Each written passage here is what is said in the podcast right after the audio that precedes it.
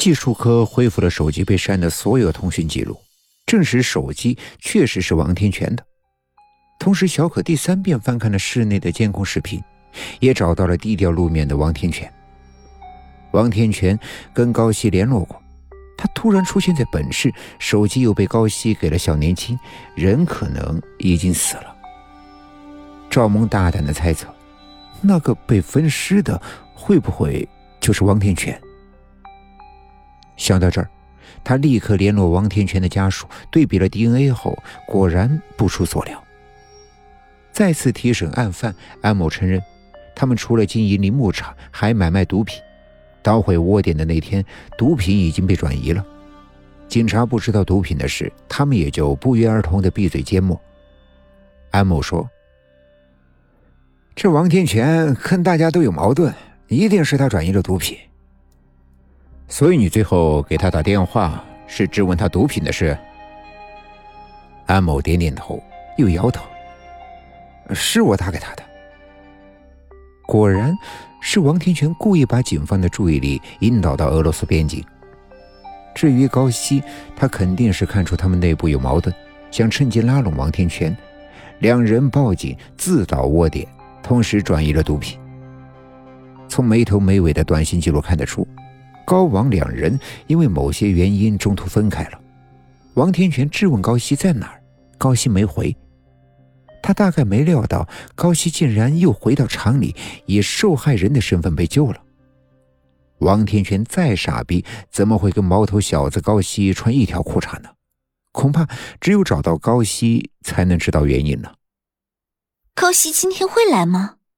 肖可问。赵萌拿着望远镜到处看。高希没有读过几年书，却是个心思缜密的孩子。今天八九成不会出现。他们来目的只能碰碰运气。小可想起高希，忍不住叹气：“唉，到底是时代的错，还是时代把原本就丑陋的人心剖开了，又给扔到了烈日之下？”赵萌点了根烟，低声道。这话就当我没听见，以后不准再说了。几度春秋晃眼过去，转眼又是一年清明。高希全副武装，在出事的大巴上被抓住了。审讯室静悄悄的，高希沉默了十来分钟，赵萌陪着他沉默不语。末了，还是高希先开口。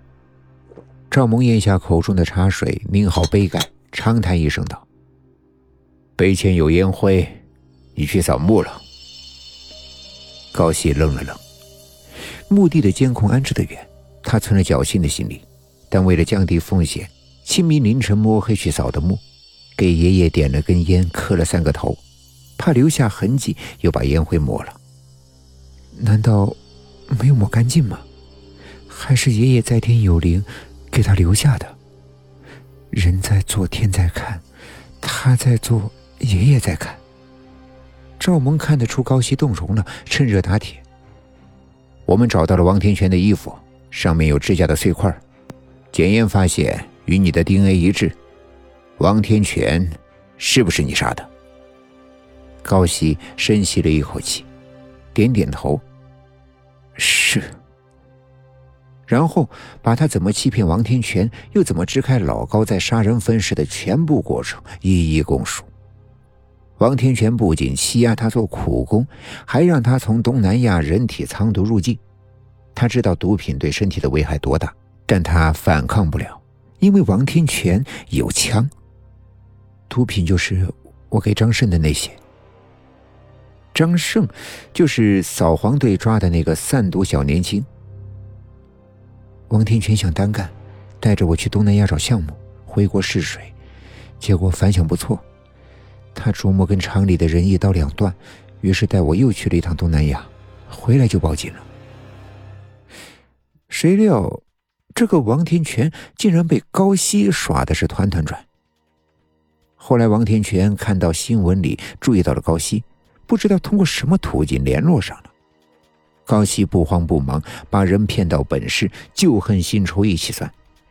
抛尸后还剩下一部手机，看着是新款，估摸着不便宜，他舍不得扔掉才留下的。赵萌问：“王天全的头到底藏在哪儿？”分尸的尸块都找到了，唯独王天全的头怎么都搜不到。眼泪瞬间模糊了高希的双眼，他不擦，只缓缓的看向赵萌，良久才聚焦，却无来由的笑了笑，眼神充斥着挑衅，声音太小。小可问：“你说什么？”赵萌看懂了春雨，他说：“你猜。”